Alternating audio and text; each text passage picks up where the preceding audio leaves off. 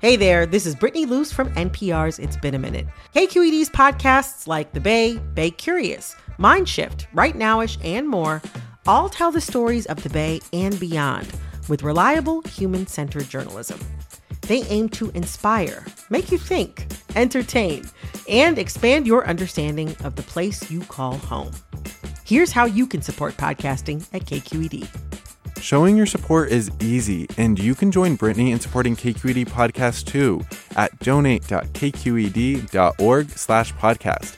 That's donate.kqed.org slash podcast. From KQED. This is Bay Curious. I'm Olivia Allen Price. Let's start today's episode in the 1940s.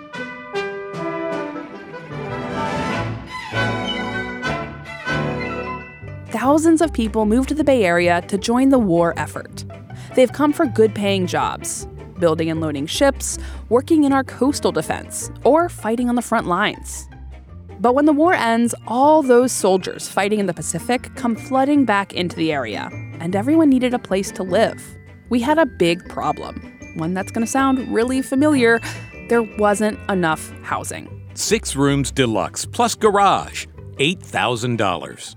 Most new housing developments, like Westlake and Daly City, only accepted white buyers. $300 down payment for veterans includes closing costs and landscaping on all plans. The thousands of black Americans who had uprooted their lives to join the war effort had nowhere to go. But one suburban development was advertising something different. Presenting a home community for all Americans.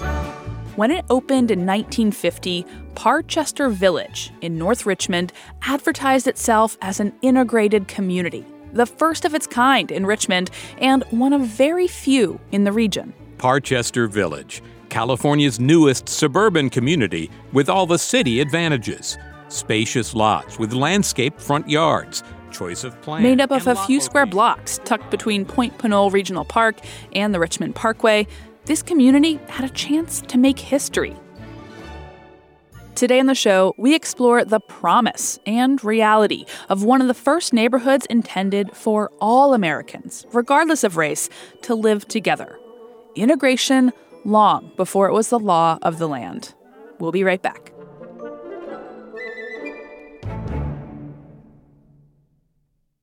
Support for Bay Curious comes from Sierra Nevada Brewing Company, committed to brewing things the right way since 1980 because when you're a family run brewery, there's no other way to do it. Sierra Nevada Brewing Company, still family owned, operated, and argued over. And be sure to stay tuned through the end of the show so you can play our monthly trivia game for a chance to win some cool prizes.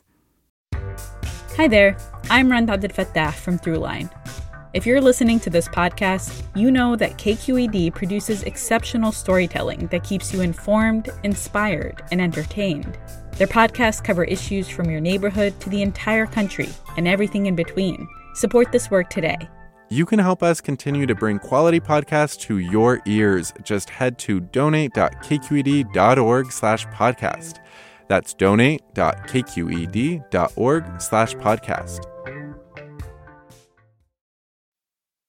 Spanning just nine blocks, Parchester Village isn't a big place, but it holds an important slice of Bay Area history. Reporter Ariana Proehl visited to learn why this corner of Richmond was ahead of its time and what happened to the promise of racially integrated housing. You'd be hard pressed to get lost in Parchester Village. There's a big loop road encircling the neighborhood of some 400 homes, like its own little bubble it felt like family, like a safe place, like coming home from school. You knew all your friends were going to be around the, the neighborhood. They were all over the village. They were at the community center, but at night, you know, everybody's child went home. They knew when it got dark, it was time to go home. A number of homes still have the original, unique flat top roof design. There's two active churches, as well as a community center and park. We were a progressive neighborhood. We really believed in community. Walking around Parchester Village, you'll notice the streets sound like last names Williams Drive, Bradford Drive, Jenkins Way. They are, in fact, the last names of ministers who are revered for brokering a deal with a local politician and a wealthy landowner to create quality housing for Black Americans. It wasn't something given to them, it was because Black people had shown, had exercised their political muscle. Dr. Shirley Ann Moore is professor emerita of history at Cal State Sacramento. She wrote a book about the Black community's impact on Richmond before and after World War II. Many black Americans left the South and moved to Richmond for jobs in the shipyards. When the war ended, the wartime housing projects where they lived were scheduled to be torn down. The post war period saw a, real frenzy of building uh, communities and homes and developments all around in the suburban areas, et cetera. But those developments that were going up, they were restricted on a racial basis. You know, the city officials and city fathers and others were hoping that those black newcomers, all newcomers, but blacks especially, would go back to from where they come. But that wasn't the case. No, it wasn't. The working class black community grew, becoming an influential political force in Richmond. A political force that was exercising its power not just in Richmond, but across the country, paving the road for the modern civil rights movement those working class black people took the lead. People who had been presumed not to be aware of the political currents around them were really in the vanguard. In 1949, a man named Reverend Guthrie Williams, a carpenter by trade, started organizing to end housing and workplace discrimination in Richmond. A self described persistent, cantankerous cuss Williams created the Universal Nonpartisan League to help bridge the racial divide. And he uh, garnered a lot of support, uh, you know, from those people living in the housing projects, and they became very valuable voters. And white politicians began to see that too. Amos Hinckley was one of those white politicians, a city council member running for reelection. He approached Reverend Williams and the League to support his campaign. Williams agreed in exchange for Hinckley's commitment to create permanent housing for black people.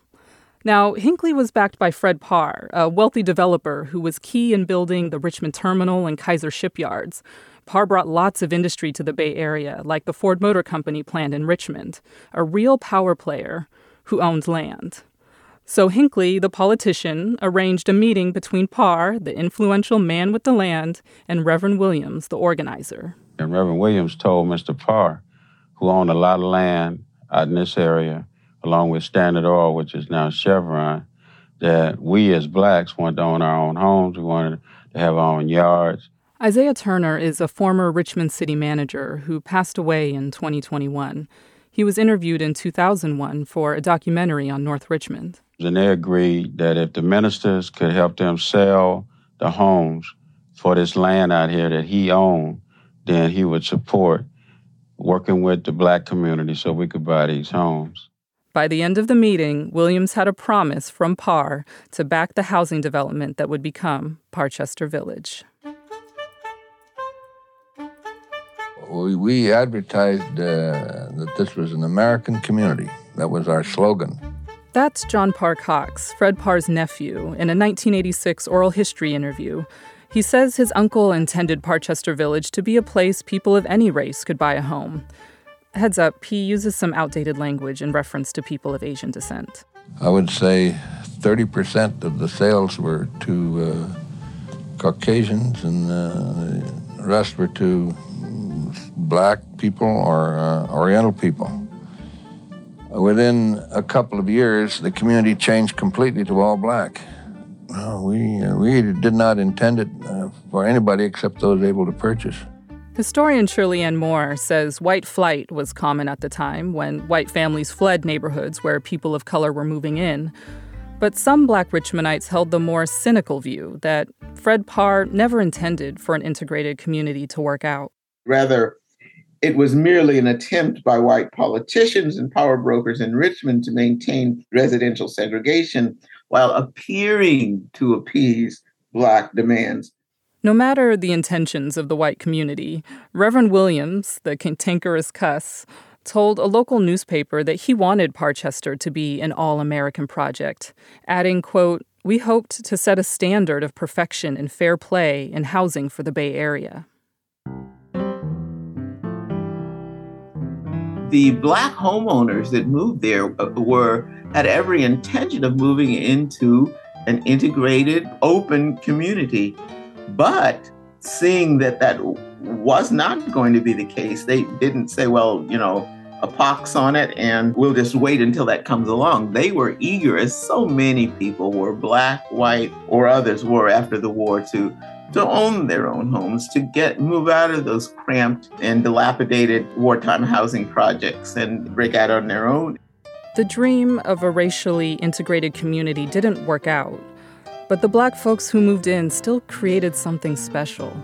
The political pressure Reverend Williams and others placed on city leaders to build Parchester Village was just the beginning of what became an active, organized neighborhood association that advocated on behalf of residents and supported a vibrant community known for its safety, high achieving children, and regular block party barbecues.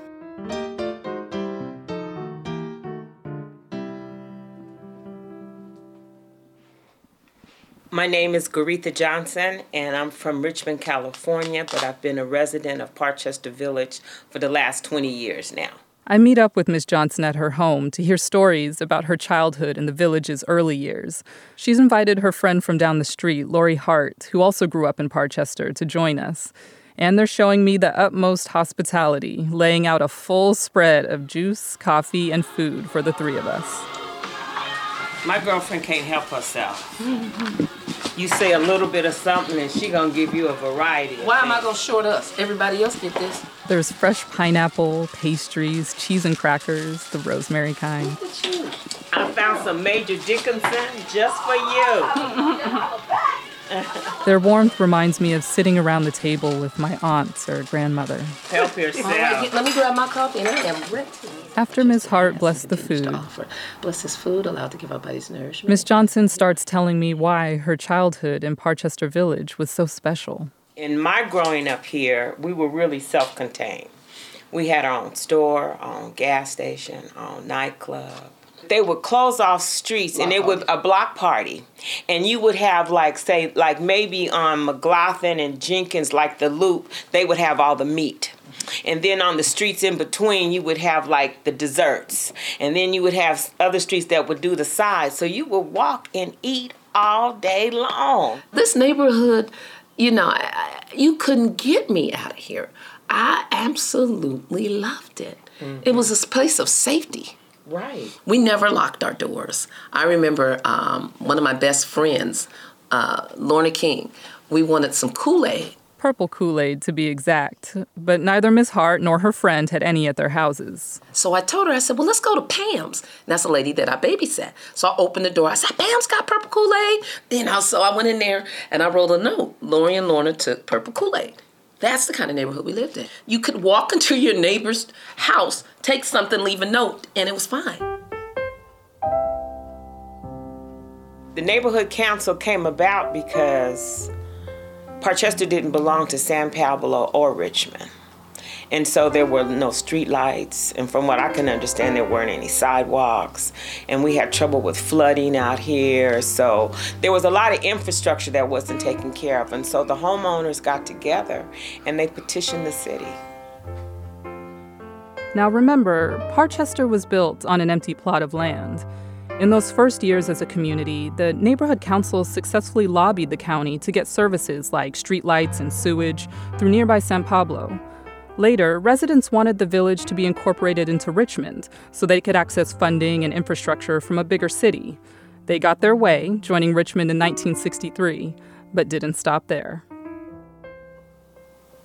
We used to be extremely politically involved, and you know, I remember he- hearing about how they would go down to the city council and mm-hmm. raise some cane mm-hmm. if something was not right.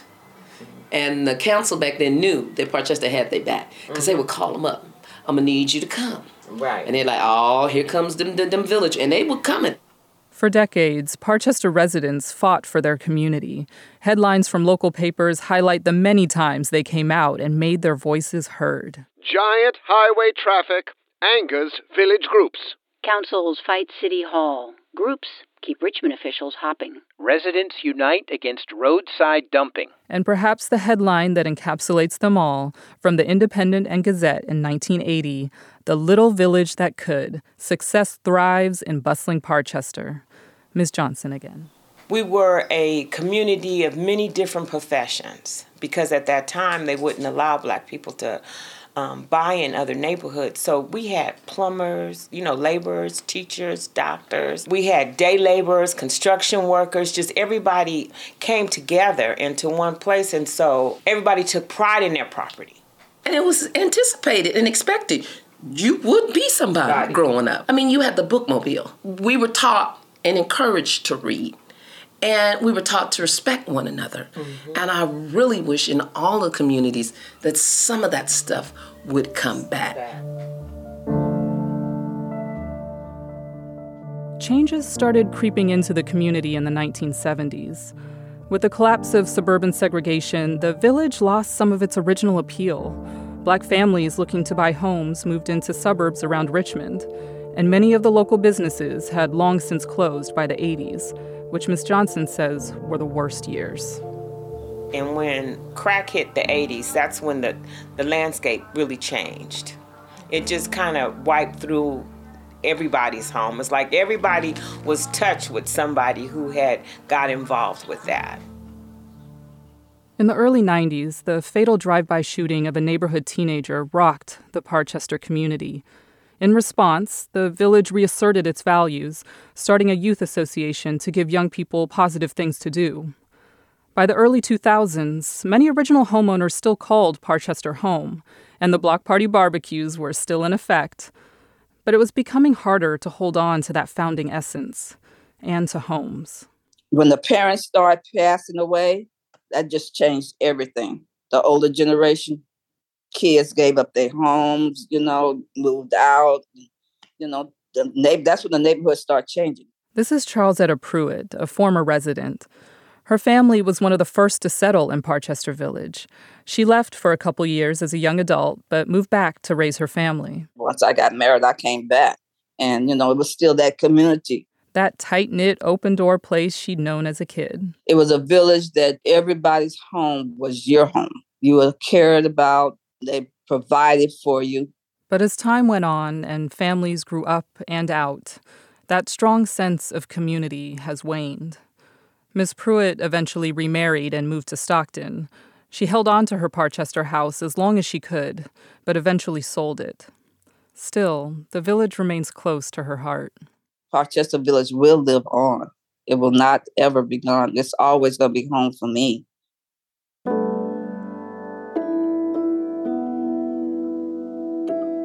Ms. Pruitt's story reminds me of a line in a report from UC Berkeley's Othering and Belonging Institute, which says Home is housing animated.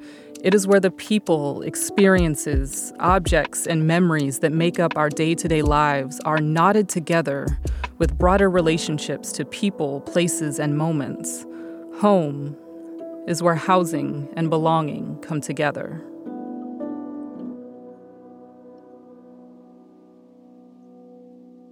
Like any neighborhood, Parchester has changed over the years. High housing costs have pushed many black families out of the Bay Area. 20 years ago, Parchester was 80% black. In 2020, the census showed it's now only 20% black. And the folks who've moved in weren't part of the community's founding. They didn't fight to become incorporated. They don't remember the thrill of keeping the paving company out. The community knot that older residents remember has loosened a little. I love when I see families out here. Right. It just warms my heart when I see the kids. Mm-hmm. The two friends I had breakfast with, Ms. Johnson and Ms. Hart, they still serve on the Parchester Village Neighborhood Council. They're proud that one of the last standing original Parchester institutions, the Neighborhood Center, has recently been renovated. It has a new garden, and they refreshed the mural that features young black kids playing on grass under the words, Parchester Village touches the world. Ms. Hart has her sights on hosting a roller derby here. We're looking forward to that, trying to restore some of the glory of the old and just bring back some of the remembrance. I'm gonna get a roller derby out here if it's the last thing I gotta get on skates and I can't roller skate. I'm gonna get a roller derby out here because kids don't know what they're missing. Right, right, they really don't.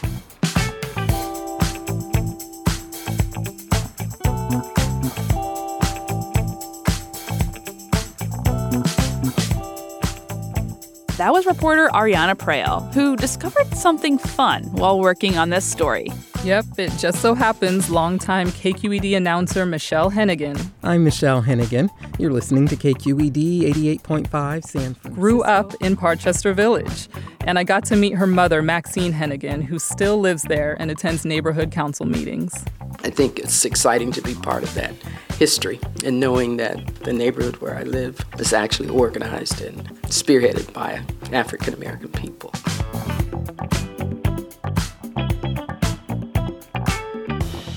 We've got a lot of thank yous for this episode. First off, if you want to learn more about the black community in Richmond, check out Shirley Ann Moore's book, To Place Our Deeds The African American Community in Richmond, California, 1910 to 1963. You can find a link to it in our show notes. Also, thanks to Richmond filmmaker Doug Harris for letting us use some clips from his documentary, An Exploration of Our History The Story of North Richmond. The Richmond Museum of History and Angela Cox at the Richmond Public Library were incredibly helpful, as was the UC Berkeley Bancroft Library Oral History Project, where we found John Parr Cox's interview. Our show is produced by Katrina Schwartz, Brendan Willard, and me, Olivia Allen Price. Our social video intern is Darren Tu. Bay Curious is produced at member supported KQED in San Francisco.